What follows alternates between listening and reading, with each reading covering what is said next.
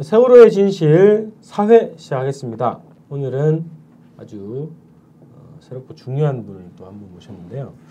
우선 우리 기존 멤버들 소개 먼저 하고 오늘 새롭게 오신 분 소개를 해드리겠습니다.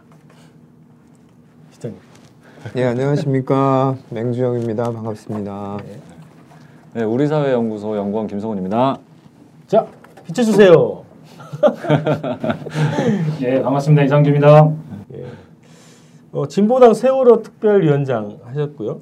19대 국회의원으로 활동하셨던 이상규 전 의원님이십니다. 진보당 해산 때문에 어, 의원직을 박탈당하시고 지금 현장에 계시다고. 예, 현장에 현장 실습을 예. 하고 있고요. 예, 뭐, 그 중에 오늘 이렇게 또 나오라고 해서 이렇게 불려 나왔습니다. 네. 자, 이 노동 노동자죠, 노동자. 노동자로 활동을 하시다가 국회의원이 되셨고 또 다시 이제 현장으로 들어가셔서 이제 일하고 계신데요.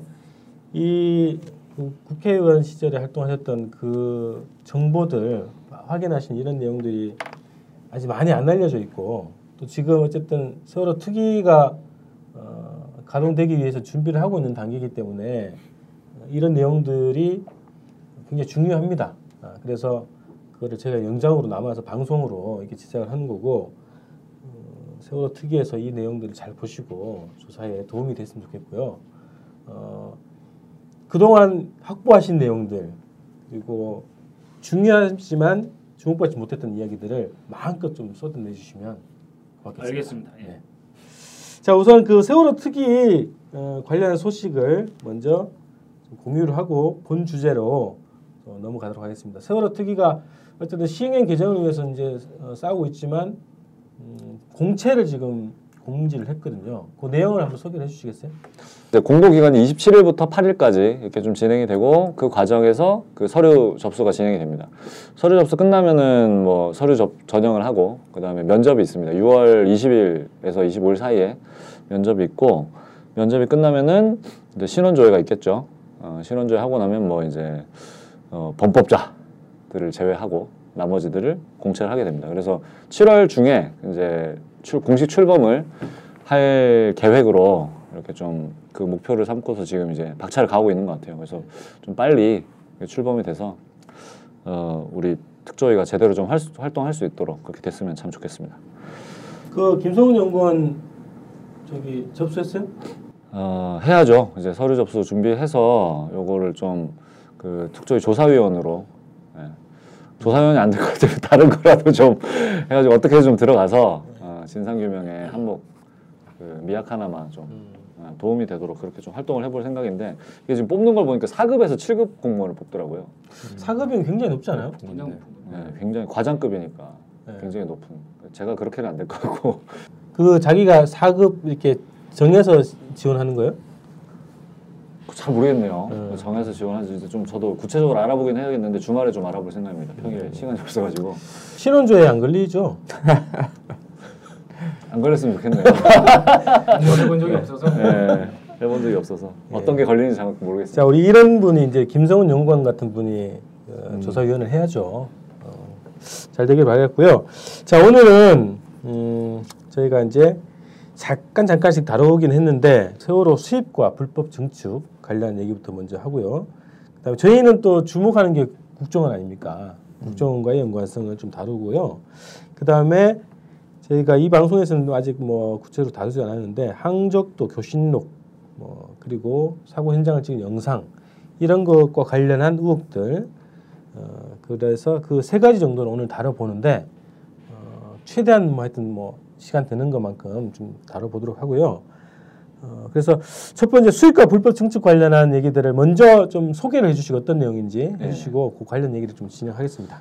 네, 우선 뭐 그 세월호 수입 과정에서의 특혜 의혹 그리고 이제 불법 증축 과정에서의 어떤 그 불법이 저질러지고 어, 유착 관계 형성이 되고 이런 것들은 많이 좀 알려진 사실들이긴 하죠. 그래서 우선은 이제 이 설령 규제 완화 이 내용인데 기본은 원래 그 핵심 골자는 이런 거죠.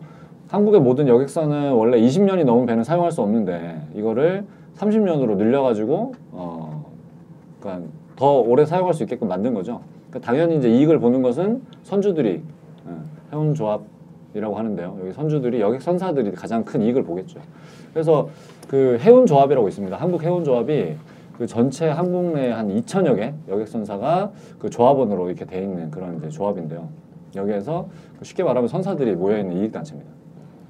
여기에서 기본적으로 하는 일은 어, 실무적으로는 뭐 화물 과적이라든지 고박 상태 이런 점검 업무들을 수행을 하는 걸로 좀 알려져 있고 그 뭐 세월호 사건 당시에도 이제 세월호의 과적 문제, 고박 문제 이런 것들로 어, 압수수색 당하고 했던 전력이 있죠. 근데 이제 기본적으로 여기에서 그 설령을 20년에서 30년으로 완화를 하기 위해서 그 2006년도죠. 노무현 정부 시절인데요. 이때 이미 그 연구 용역을 했었습니다. 그래서 그 자료 화면 보시면 그 현행 여객선 설령 제한의 적정성 판단 및 개선 방안 연구라고 해서 서울대학교에 의뢰를 해서 진행을 한 그 과정이 있습니다. 해운조합이 의뢰를 했다는 예, 거죠. 음, 그렇죠. 해운조합이 의뢰를 해서 서울대. 서울대학교 해양시스템공학부 여기에다 의뢰를 해서 2006년도에 이미 관련 내용을 이미 확보를 하고 이명박 정부가 그 출범을 하자마자 국민권익위원회를 통해 가지고 어, 건의를 합니다. 예, 건의를 하고 국민권익위원회에서 그 대통령 업무 보고를 통해 가지고 이때 이제 설령 제한 완화를 적극적으로 검토하겠다 이런 이제 입장을 가지게 됩니다. 이명박 정부에서 해운조합의 오랜 수건 사업이기도 했겠네요. 그러면 재벌들의 이해관계를 국민권익위가 국민들의 요청 사항인 것처럼 받아들여서 재벌들을 위해서 규제를 완화해 주는 거죠. 음, 어쨌든 뭐 이명박 정권이 대표적으로 슬로건으로 내걸, 내걸었던 것 자체가 이미 뭐 정경련에서도 보고서가 이미 제출이 됐었지 않습니까 대선 당시에 천여 개가 넘는 규제를 다다 달라. 협하겠다 그, 그 선언을 한 조건에서 이제 국민 권익위를 통해서 이제 그 자기들의 선사들의 그 이해관계를 대변하는 내용들을 반영을 해서 그 설령제한 완화를 검토 대상으로 이제 확정을 합니다. 그리고 이제 이 내용이 국토부에서 이 내용을 관련해서 즉시 또 어, 한네달 후죠. 지금 2008년 9월인데요. 그 국토부에서 또다시 연구 용역을 합니다. 이게 이때는 이제 산하기관이죠. 네, 국토해양부 산하기관인데 한국해양수산부 연수원 부설로 그 선박 운항기술연구소가 있습니다. 여기에다 연구 용역을 발주를 해서 한 달 후에 어, 요것을 이제 사실상 허용하는 방향으로 연구 용역 내용이 나오게 되고 그 단서를 붙이죠. 뭐 선박 검사 제도를 보완해서 노후 선박에 대해 엄격한 검사 지침을 적용해야 한다. 그 단, 단서가 붙어 있긴 합니다만 음. 어쨌든 큰 틀에서는 이제 30년으로 완화를 해도 된다. 이런 방향으로 이제 용역이 발표가 되게 됐습니다. 용역 결과가. 그리고 이제 시행 규칙이죠. 어, 시행 규칙 해운법 관련해서 시행 규칙이 개정된 것이 고시가 됩니다. 그래서 이게 이게 2009년 1월 당시인데 어, 여객선이 이제 드디어 30년까지 운항할 수 있는 법적 장치가 마련이 됐습니다. 어, 그때 뭐 이 당시도 논란이 좀 많았는데요. 어쨌든 이제 법적인 근거가 확보가 되고 2011년도 9월이죠. 이제 세월호 수입되기 직전인데 감사 당시에도 지적이 됐었습니다. 그래서 그 세월호가 당시에 이제 법령과 기준에 따를 때 인천 제주 항로에 투입될 수 없는 선박이었습니다. 그 당시에. 근데 이것을 인천 지방 해양 항만청이죠. 여기에서 청해진 해운에 세월호 도입을 승인을 하게 됩니다. 이게 사실 불법 과정이었죠. 그래서 뭐 내용들을 보시면 운송 수입률이라는 게 있습니다. 그러니까 한번 그 인천 제주 왔다 갔다 할 때 얼마나 수입이 나느냐. 그러니까 수입이 늘어나야지 이게 배를 더 투입한다 이런 논리가 성립하지 않습니까? 근데 사실은 그때 당시 세월호가 한 24%대였다고 해요. 수익률이 네, 수익률이 배 한 번 왔다 갔다 할 때. 근데 요거를 그 이를테면 화물을 좀 일부러 줄이고 서류를 위조를 해서 어, 수익률을 한 26%대로 만듭니다. 네, 26%대, 한 27%대 요 정도로 과다 산정을 해서 요거를 서류 심사를 그냥 통과를 시켜버리는 이런 과정으로 해가지고 세월호가 이제 불법적으로 승인이 되죠. 그러니까 인천 제주 항로를 승인 받았다는 거죠. 네네. 그래서 세월호가 그 당시에 노후 선박이었죠. 이미 그, 그 19년 차 되던 일본에서 운항 당- 당시에 그런 배였는데 어, 이런 서류 위조 과정을 거쳐가지고 2012년도 10월 22일 날 어, 수입이 됩니다. 그게 이게 그 사진 보시면 이게 이제 원래 일본 선박이지 않습니까? 어, 페인트만 지금 세월호로 바뀐 상태인데 그 요게 그 10월 1일 날 마지막 항해 중인 그 당시 세월호 어, 그때 당시 이름은 나미노우에라는 이름의 페리 선박이었다고 하네요. 그래서 이런 과정을 거쳐서 이제 선박이 수입이 됐죠. 네. 음. 일단 그 설령 규제 완화 관련해서 이렇게 좀 말씀을 드리겠습니다. 어, 이게 이익단체 오래된 수건 사업이 어쨌든 정부 기관을 통해 가지고 이게 용역이 발주되고 그런 개정 의견이 올라가서 어, 관철이 된 거네요. 그렇죠. 이익단체 요구가. 관철된 거죠. 오랜 수건 사업이었다고 음. 볼수 있고 어, 어, 관철이 결국에는 뭐 이명박 정부의 기본적인 입장이 규제 완화였기 때문에 타고 들어간 거죠. 뭐. 예. 근데 기존 그, 그 여객선들 같은 경우 국내에서 운항하는 여객선들 같은 경우에는 어쨌든 뭐 어, 장사를 더 오래 할 수 있는 게 기관이 확보가 된 거고 근데 이 개정되자마자 가장 먼저 수입이 된 건가요 세월호가? 쌍둥이 배하고 같이 수입되는 거죠. 아. 쌍둥이 배하고 네. 쌍둥이 배가 아마 먼저 수입됐을 거예요. 예, 먼저 수입이 네. 되고 그 다음에 네. 세월호가 들어. 그러니까 이제 거의 첫 번째 그 수입 사례라고 얘기할 수가 있는 거죠. 그러니까 이제 계산해 보면 2008년 그러니까 2008년 전에 그런 이제 연구 작업을 해서 2008년도에 국민권익위가 활동을 해갖고 어 이제 국무회의 보고하고 그리고 나서 이제 사후 과정 이제 국토부가 밟아서 결국 2009년도에 시행 규칙을 바꾼단 말이죠. 바꾸고 나서 처음으로 들어오는 배가 이제 세월호와 쌍둥이 배 오하마노. 예, 그렇게 이제 들어오는 건데 그것도 마침 18년, 19년 된 배를 들여왔다는 거죠. 딱 맞게. 음. 가장 쌀 때. 예. 그러니까 일본에서 폐기 처분할 수밖에 없는 그래서 싼 값에 그냥 고철 값으로 팔아 넘기는 배를 끌고 들어온 거죠. 그런데 그 과정에서 이제 국민권익위원회 당시 팀장이 배문규 씨였는데 네. 배문규 팀장이 이제 이 작업을 이제 총괄하는 사람 중에 하나였어요. 팀장 몇 명 중에. 이 작업이라는 거는 이 개정 작업 그렇죠. 예. 예. 그래서 이제 뭐 거의 한 100건 가까운 그런 규제 완화를 이제 국무회의에 보고하게 되는데 음. 어 이거를 그럼 당신들 혼자 한 거냐? 이거 도대체 어디에서 어떻게 연락해서 이런 걸 한 거냐를 확인해 보는 과정에서 한 20건씩 모이면 어 중간 중간 청와대에 가서 협의하고 어, 보고 드리고 그리고 청와대의 의견을 받아서 진행을 했다라고 하는 어, 이 증언을 확보를 한 겁니다. 네. 중간 보고 된 거. 그렇죠. 중간 중간. 그러니까 한 건 한 건 한 건 아니었지만 그렇다고 이 94건을 다 한 다음에 한 것도 아니고 중간 중간마다 한 20건 정도씩 한 열 몇 건씩 이렇게 묶어서 가서 보고하고 그리고는 이제 아 이거 괜찮다 이거 진행해라 그러면 이걸 진행을 했다는 거거든요. 그럼 청와대가 이미 사전 검토를 한 거죠. 사전 검토를 한 겁니다. 얘기죠. 예. 네. 그러니까 여기서 청와대가 먼저 지시를 했느냐 음. 아니면 권익위가 업계의 그 민원을 받아서 한 거냐는 선후차는 좀 불분명해요. 근데 음. 사실 그건 별로 중요한 게 아니죠. 그렇죠. 청와대는 인지하고 있었다. 알고 있었다는 얘기네. 예, 그러니까 최고 권력 기관이 음. 어, 개입돼 있다고 하는 겁니다. 그리고 이제 이게 이제 시간상으로 보면 그렇게 해서 세월호를 들여오는데 음. 이제 청해진 해운이 이게 이제 이 처, 이걸 살 돈이 없는 거예요. 그 이제 헐값인데도 불구하고 요 기관실 사진을 보면 녹슬어 있어요. 그 수입되기 직전 예. 의 기관실 모습인데 여러 군데 녹슬어 있어요. 네. 그러니까 이거를 이제 그 말 그대로 이제 페인트 칠만 새로 한 거죠. 그러면은 이제 원래 제대로 했을 거면 이 안에 주요 부품들은 사실은 전부 다 다 교체를 해야 되는 교체해야 거거든요. 돼요. 근데 그런 작업했는지는 전혀 알 길이 없는 거고 또 그렇게 할 이유가 별로 없었겠죠. 싸게 들여와 갖고 저걸로 수익 사업을 해야 되는 거니까. 그래서 영세 선박 회사들이니까 예. 불가능했겠죠. 그래 그래서 그 세월호를 들여오는데 이제 돈이 필요할 거 아닙니까? 근데 그 돈을 음. 아, 국책은행인 산업은행이 대출을 해줘요. 근데 재밌는 게 이제 저희가 그 산업은행에 확인할 때는 뭐라고 그랬냐면 음. 평가를 했는데 서류만 보고 했습니다.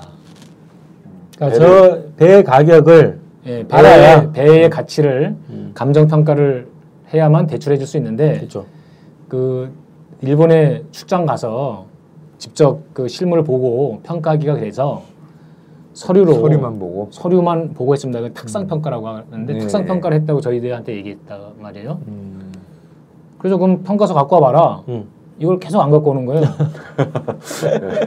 확인해 보니까 그 평가서는 대출 이후에 대출. 이후에 사후 작성된 겁니다. 아. 예. 여기 보면 2013년 2월, 2월 5일로 네네네. 돼 있습니다. 음. 예. 그래서 이 감정 평가 자체를 사후에 한 거죠. 그리고, 그리고 이 감정 평가서의 선박 선박 이름이 선박 번호가 고위 번호거든요. 고유 번호. 예. 선박 번호도 틀려요. 다른 아. 배네. 국제 해사 기구에 등록돼 있는 그 선박 번호하고 이게 다르다. 근데 이제 네. 이들의 해명은 뭐냐면 일본 배였다가 그러니까 일본 배 고유 번호가 있고 수입해 온 네, 다음에. 청해진 해운 소속의 세월호 그러니까 국적이 바뀌는 네. 거잖아요. 네. 그 번호가 바뀌는 건데 자기들은 이제 그렇게 안 했다는 거죠. 그러니까 옛날 일본 배 번호로 그냥 했다는 그냥 거예요. 했다. 아. 그러니까 어쨌든 이 감정 평가서가 사후에 만들어졌고 음. 그것도 엉터리였다고 하는 이, 이런 부분이 이제 그러니까 부실했다는 거죠. 네. 그리고 이 감정 평가 사후에 할 때도 불법 증축하고 있는 중요한 거예요. 이미 불법 네, 증축이 네. 끝난 다음에 끝난. 그렇죠. 2월이니까. 그러니까 이제 이 감정 평가는 이게 이제 배의 안정성이나 이거는 보지 않겠지만 음. 증축한 거 다 보고 나야 아 이게 실제 어느 정도 가치가 있다고 판단할 거 아닙니까? 그러니까 그, 그, 그런 거조차도 안 했다는 거예요. 그러니까 이게 불법 증축 끝나기 2013년 한 며칠 전에 현장을 가서 보고 평가를 해요. 음. 그 공사 아직 하는 중에 마무리 네. 공사하는 중에 그러니까 증개축이 끝나고 나서 평가를 하고 대출을 해주는 게 원래 정상인데. 그렇죠. 네, 그러니까 원래 정상 뭐냐면 배를 들여와서 그 지- 증축을 했어요. 그러면 안전 평가를 먼저 합니다. 음, 그러니까 안전 평가를 통과 못하면 이 배는 소용이 없는 배니까 음. 예, 배로서의 가치가 없으니까 그러니까 안전 평가가 되고 나면 감정 평가 들어가요. 감정 평가를 하고 난 다음 그 실물 평가를 하는 거죠. 그리고 나서야 대출이 이루어져야 되는데 이건 완전 역순이에요. 아무것도 보지 않고 돈 서. 서류도 없이 네. 돈을 먼저 줘 80억을. 그래서 세월호를 그 고물배를 수입해 와. 수입 비용조차도 지금 청해진 없는 상태였던 그렇죠. 건데 예, 예. 그, 그렇게 해서 들여와 들여와서 다시 들여온 다음에 20억을 추가로 대출해줘서 그 돈으로 불법 증축을 해. 음. 불법 증축이 끝나기도 전에 사후에 감정 평가를 꿰맞춰 버려요. 그리고 나서 안전 평가를 그 이후에 한 거예요. 그러니까 대출의 합법성을 보장하기 위한 서류를 조작을 한 거네요. 예, 그, 그런 거죠. 그- 그리고 이제 불인 구석이 없으면 처음부터 얘기했을 거 아닙니까? 네. 사실 그 산업은행의 그 감정 평가 및 대출 관행은 특히 이제 수입배의 경우는 먼저 대출을 대충 해주고 나중에 서류 평가마저도 나중에 합니다. 그렇게 이제 사실대로 얘기했어야 되는데 네. 자기들 먼저 평가했던 거 끝까지 아. 우기다가 평가서를 결국 제출해야 되니까 그때서야 이실직고를 한 거거든요. 음. 그러니까 구린 구석이 있다는 겁니다. 음. 이게 이제 매매 계약서인데요. 보시면 똑같죠. 요 밑에 이제 그 사인한 거라거나 네네네. 그 안에 있는 내용은 자세히 볼 수가 없잖아요, 그죠? 네네. 네. 밑에 사인한 거 보시면 똑같잖아요, 그죠? 네. 근데 제가 여기 빨갛게 칠한 부분 있죠. 네. 빨갛게 칠한 부분. 음. 동그라미. 예, 네. 날짜가 다릅니다. 계약서인데. 예, 네. 무슨 그 세월호 예, 계약서요? 예, 예. 청해진 해운하고 그 일본 네네. 그 어, 해운사하고 어. 이제 한 계약서인데, 네. 예. 그러니까 저희가 이제 여러 경로를 통해서 이제 하나는 항만청에서 갖고 온 거고 뭐 등등해서 갖고 왔는데 이게 날짜가 달라요. 뭔 의미죠 그러면? 아니, 그게- 선박 인도 날짜가 달라요. 어, 근데- 근데 그럴 수가 있죠. 근데 재밌는 게 뭐냐면 나머지 사인이나 이런 건 다 똑같다는 거예요.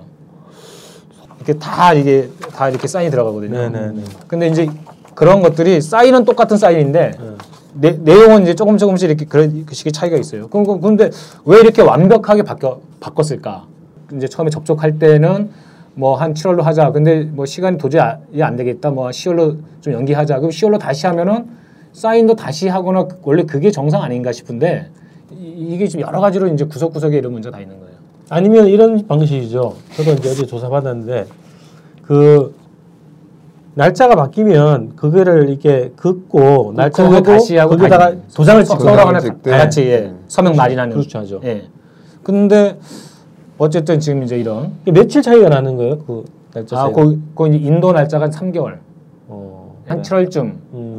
인도하는 계약서였다가 그다음에 네. 이제 어떤 이유에서인지 그때 이제 인도를 못 하니까 10월로 하는 걸로 돼 있는데 근데 문제는 뭐냐면 그러니까 그럴 수는 있- 그럴 수 있는 거 아닙니까? 그렇죠. 음. 근데 나머지는 다 똑같다는 거예요. 근데 왜 굳이 이렇게 정교하게 이거를 바꿨어야 됐느냐? 음. 그 이제 그런 게 이상한 거죠. 그냥 바꾸면 바꾸는 대로 다 네네. 다르면 되는데. 네네. 예. 그렇죠.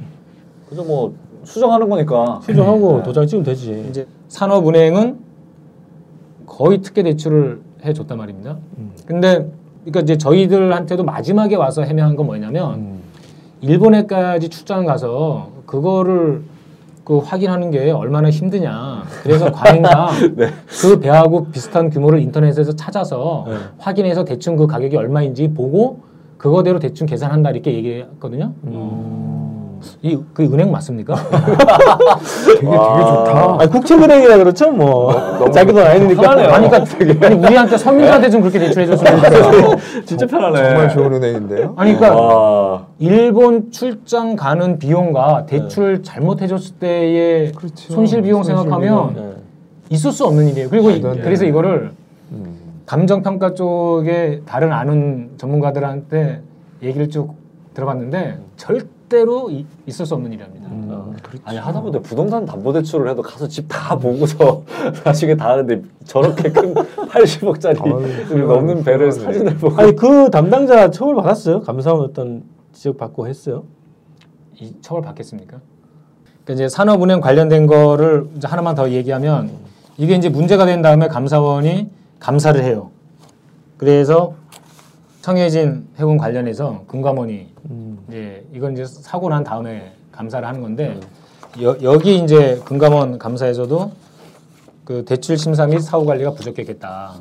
예, 그러니까 이제 자세하게 설명하면 이제 이거 이제 원가율 계산하고 네. 사업 정망 계산하고 이런 부분에서 청해진 해운이 계속 이제 산업은행에 이제 이 대출 얼마큼 해달라 뭐 이제 이런 걸 할 때 운영 자금 이 그런 거죠. 그런 걸 할 때 어, 세월호를 수입해서 실제 그 인천에서 제주까지 운항을 하면 얼마 정도 수입을 올릴 수 있다는 거를 이제 이제 보고서를 제출하고 산업은행 그걸 보고 이제 대출 심사를 해 주는 건데 이 과정에서 청해진 해운이 제출한 사업 전망보다 산업은행은 더 낙관적으로 평가를 바꿔버려요.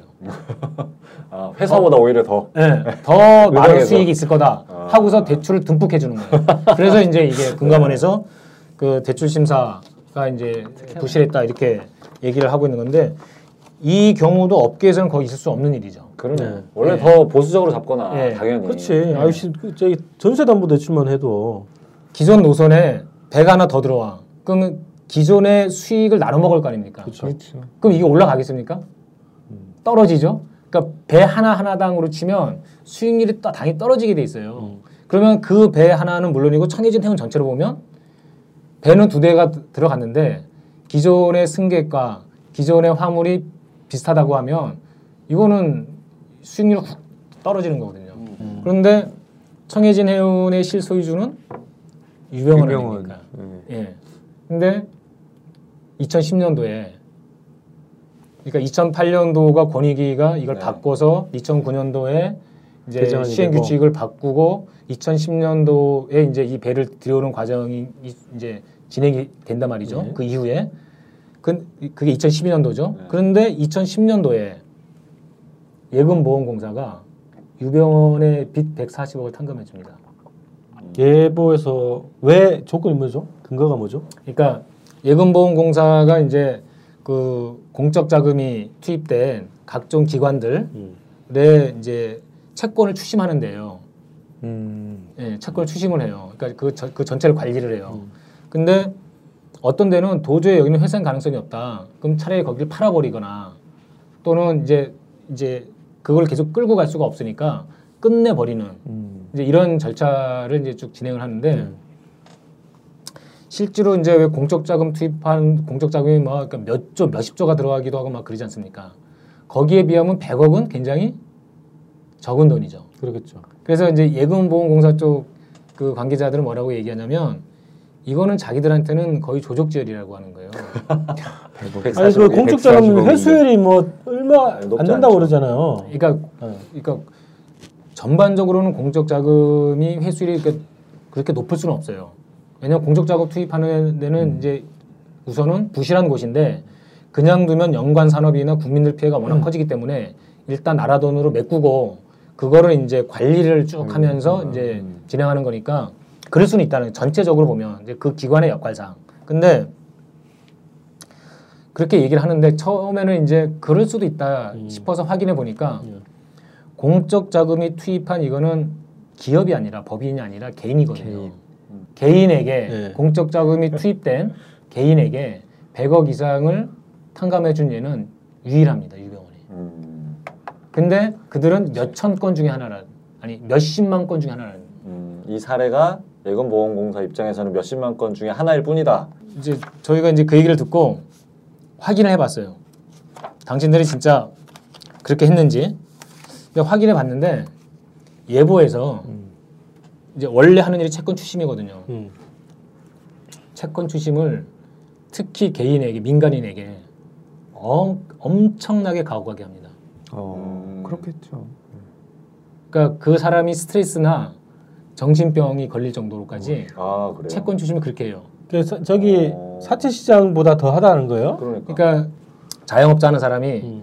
자영업자 그 운영 자금으로 1억 대출을 받았어요. 근데 그 은행이 이제 파산을 했어. 예를 들면 이제 왜 뭐죠? 왜 제2 금융권이나 이런 데. 많잖아요. 예?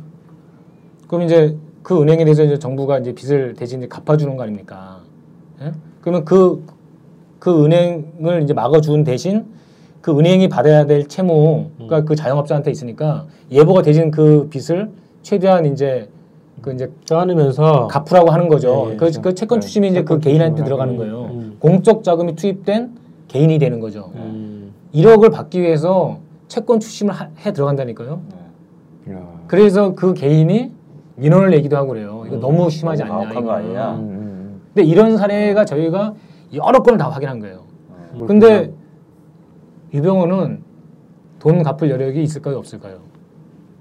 뭐 굉장히 많은 사람이죠. 아, 그러니까. 다 알잖아요. 있다고 알고 있, 예. 나와 있는데. 예. 음. 본인 명의만 아니지 또 이렇게 뭐 해놨고. 그렇죠. 그 자식들한테 자식들이나- 추심 들어가도 네. 하지 않습니까? 자, 그래서 여기까지만 일단 이렇게 좀 정리해 보면 그런 겁니다. 네, 네. 업계 요청을 받아서 국민권익위가 선박 연령을 완화. 20년에서 30년으로 완화해 줬는데 음. 알고 보니 청와대가 알고 있었고 개입하고 있었다.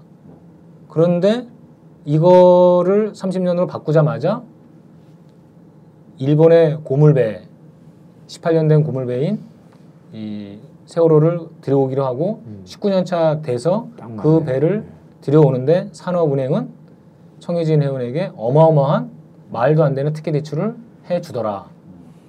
그리고 음. 그 직전에 예금보험공사는 유병원에 대해서 채무를 전부 다 상감해주고. 탕감해 주더라.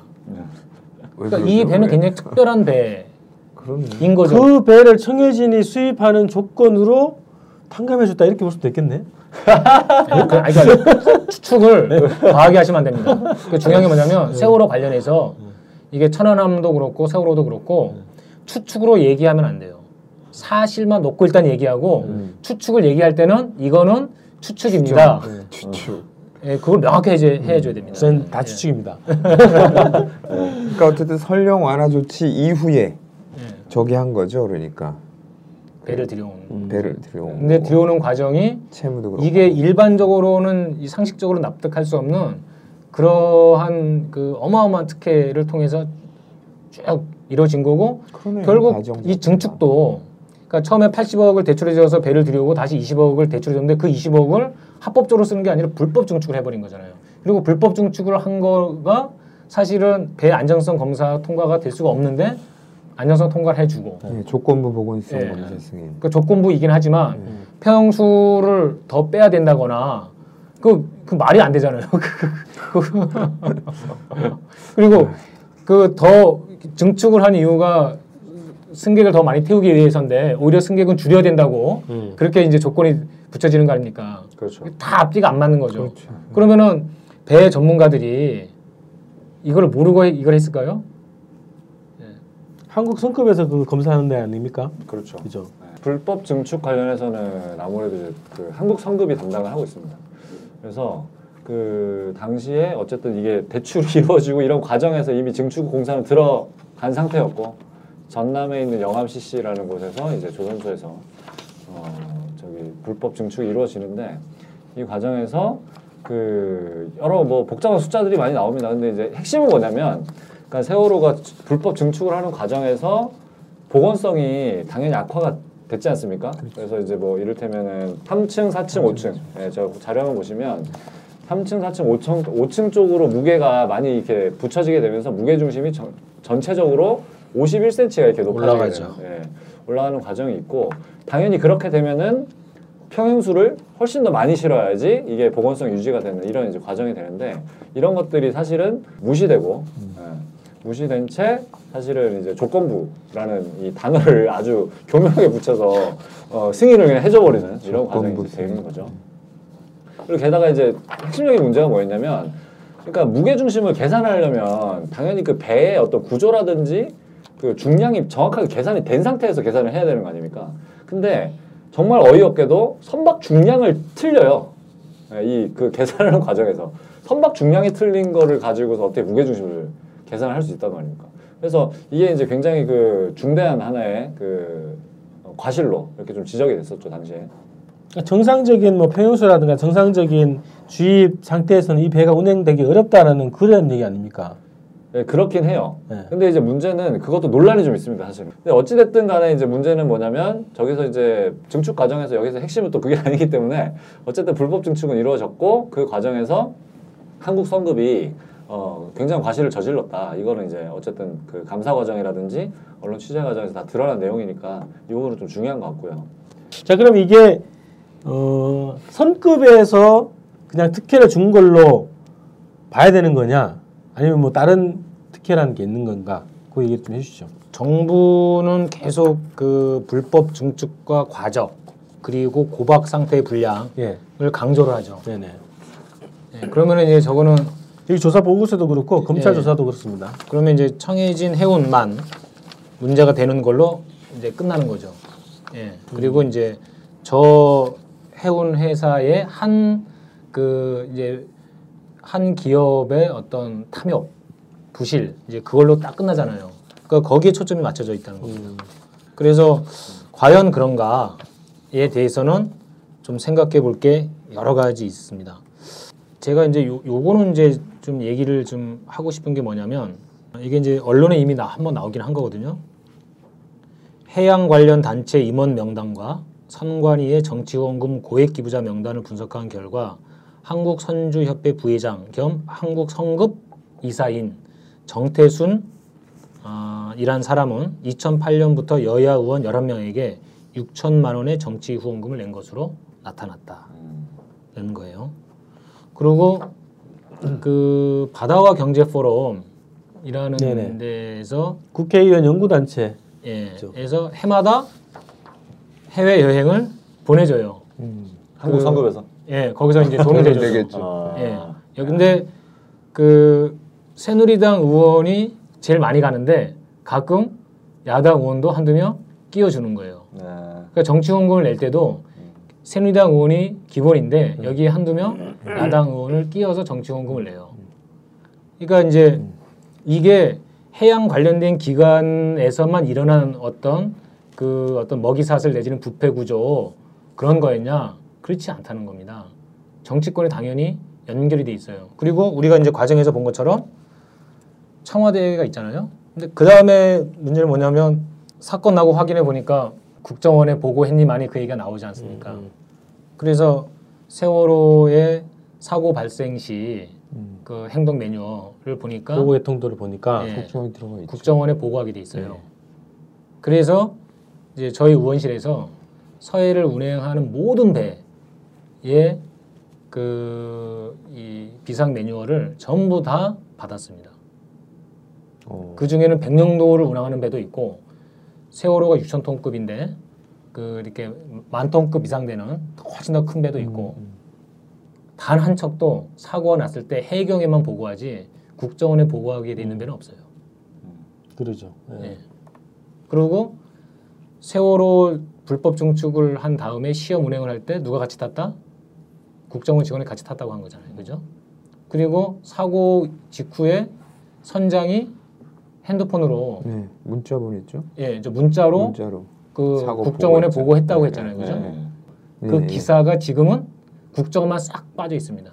어. 바뀌었죠. 예. 예. 음. 그게 바뀌어 있어요. 어. 예. 국정원에 보고했다고 하는 게 큰 기사는 그렇게 네, 나가는데 지금 인터넷판에는 국정원은 빠져 있어요.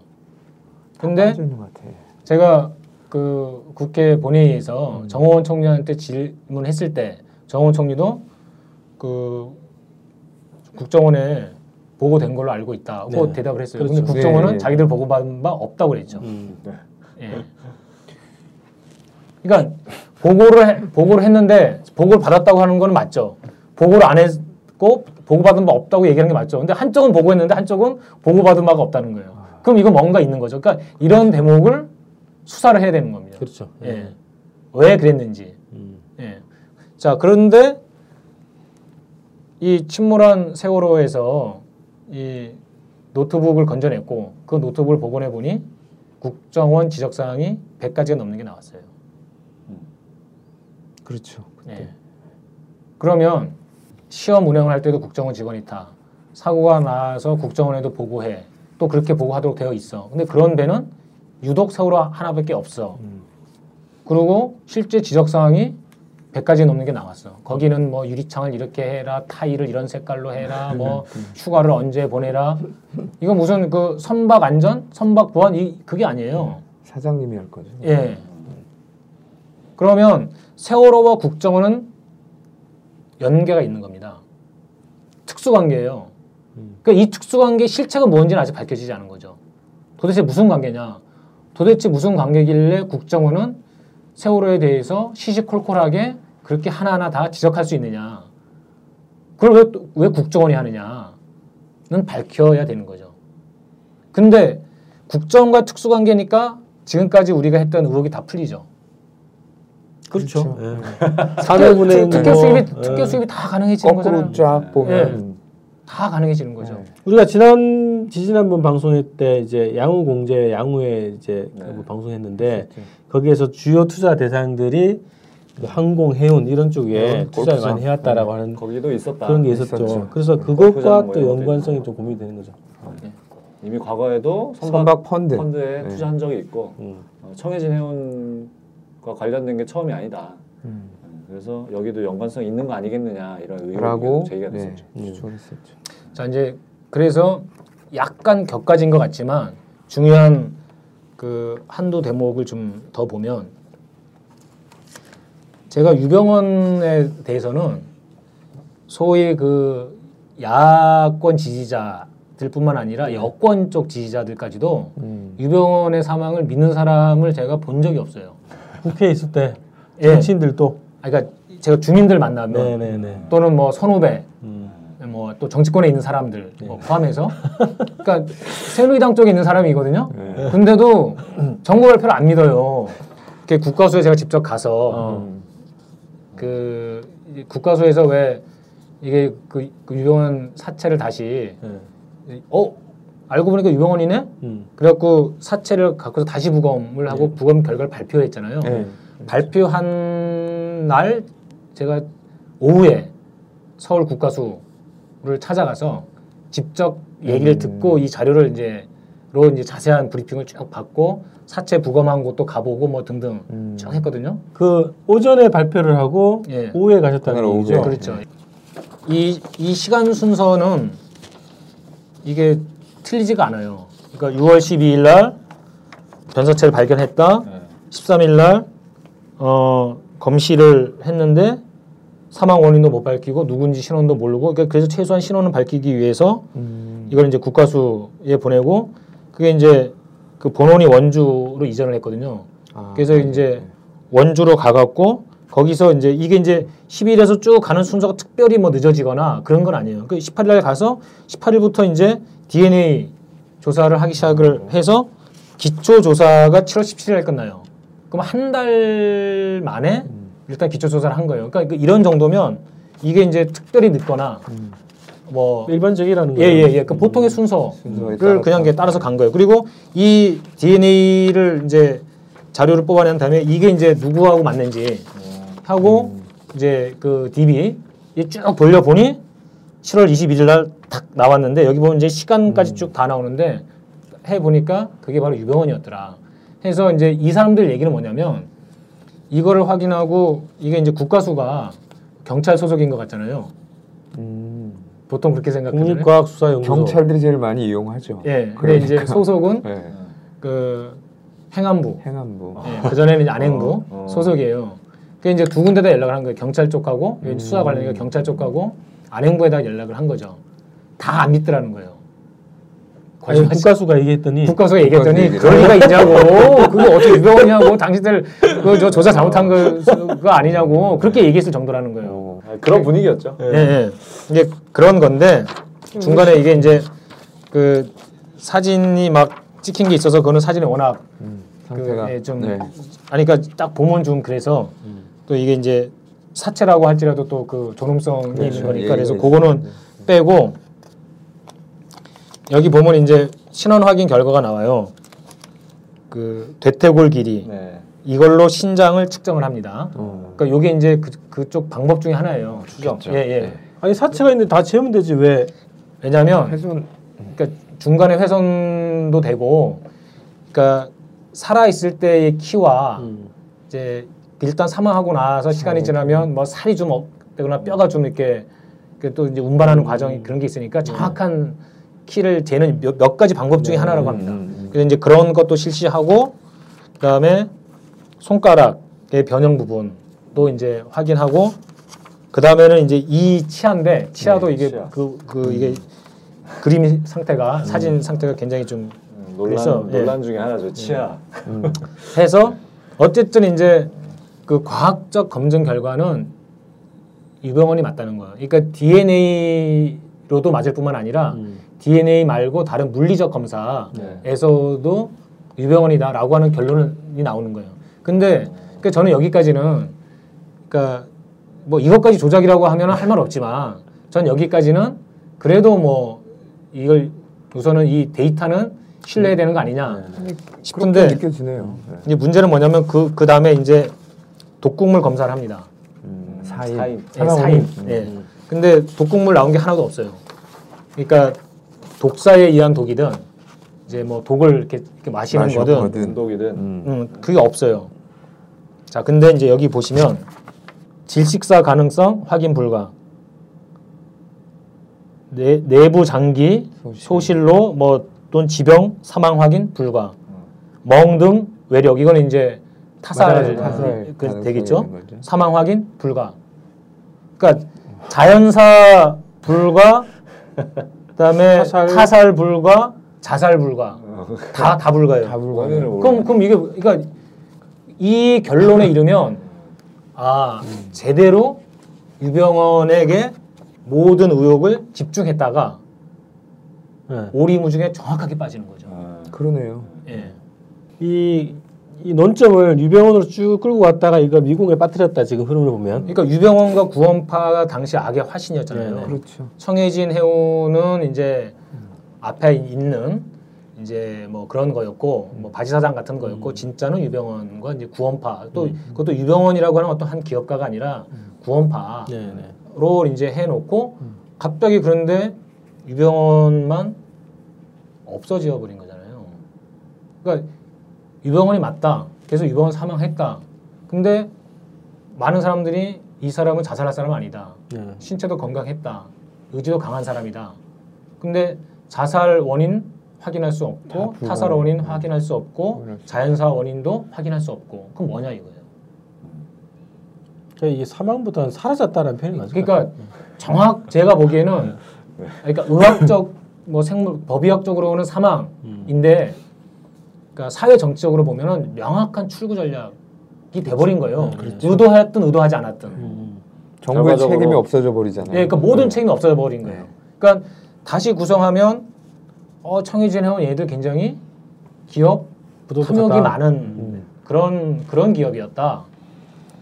그래서 저렇게 불법 증축도 하고 선박도 많이 싣고 애들 안전은 돌보지도 않고 지금까지 돈 버는 데만 관심을 기울였다. 근데 알고 보니까 몇몇 그 해양 관련된 그런 기관들도 문제가 있었네. 얘를 다, 다 같이 이번 기회에 좀 솎아내야 된다. 근데 이 진짜 소유주인 유병원 얘도 참 나, 나쁜 사람이었는데 음. 근데 얘는 더 이상 수사할 수가 없게 됐네. 끝. 끝.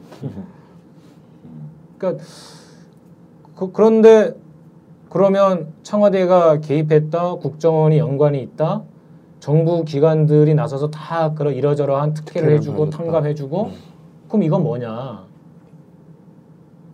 가 남는데 여기에다가 이제 침몰 원인에 대한 음. 것까지 조금 더 이제 전 들어가 봐야 된다 음. 싶습니다. 예. 자 이렇게 해서 일단 일단 1부를 이렇게 좀 마치고 2부에서 더 이어가도록 하겠습니다. 아, 예. 예. 자, 세월호 사건의 진실을 찾는 시대의 징표 특별판을 매주 방송하고 있습니다. 방송 제작을 위해서 누구나 후원할 수 있습니다.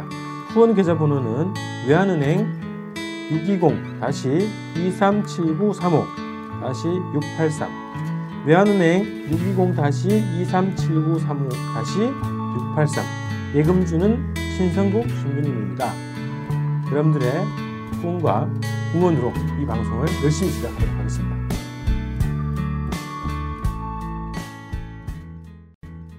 시대 징표 특별판 세월호의 진실은 자세한 자료 화면과 함께 영상으로 시청하실 수 있습니다. 세월호의 진실 영상은 주권방송 홈페이지나 유튜브에서 시청 가능합니다.